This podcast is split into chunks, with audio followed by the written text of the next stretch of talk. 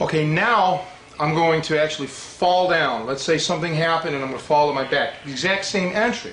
I have his arm, I slam on his face, I'm here, and I'm going to fall back. Now I want to make sure that my knees are pinched tight. If I trap his far arm, I'm going to try to scissor my legs. Okay? And this is the way that I enter in to getting the, the straight armbar from here. Okay? Once again.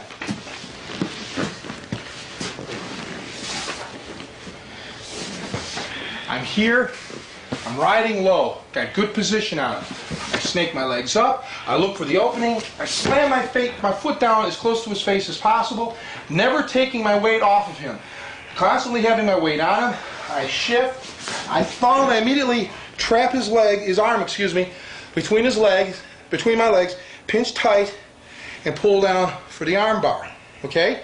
Now, if I can scissor my legs, fine. If I can trap his far arm. If I can't trap his far arm, I keep my, my knees here pinched as tight as I can. One other point is that I want to make sure that my hips are up as tight as possible. If I'm a little bit far away, I'll use his arm to pull me in. I'm not going to try to pull him to me. I'm going to pull myself to him.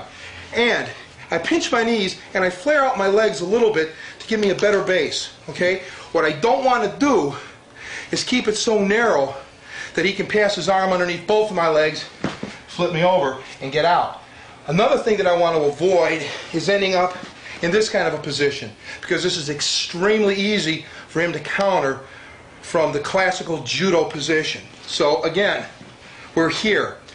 If he should clip, uh, grip his hands, this is how we enter into the short arm scissor from this position. And I'm going to show you how to finish in the very next scene.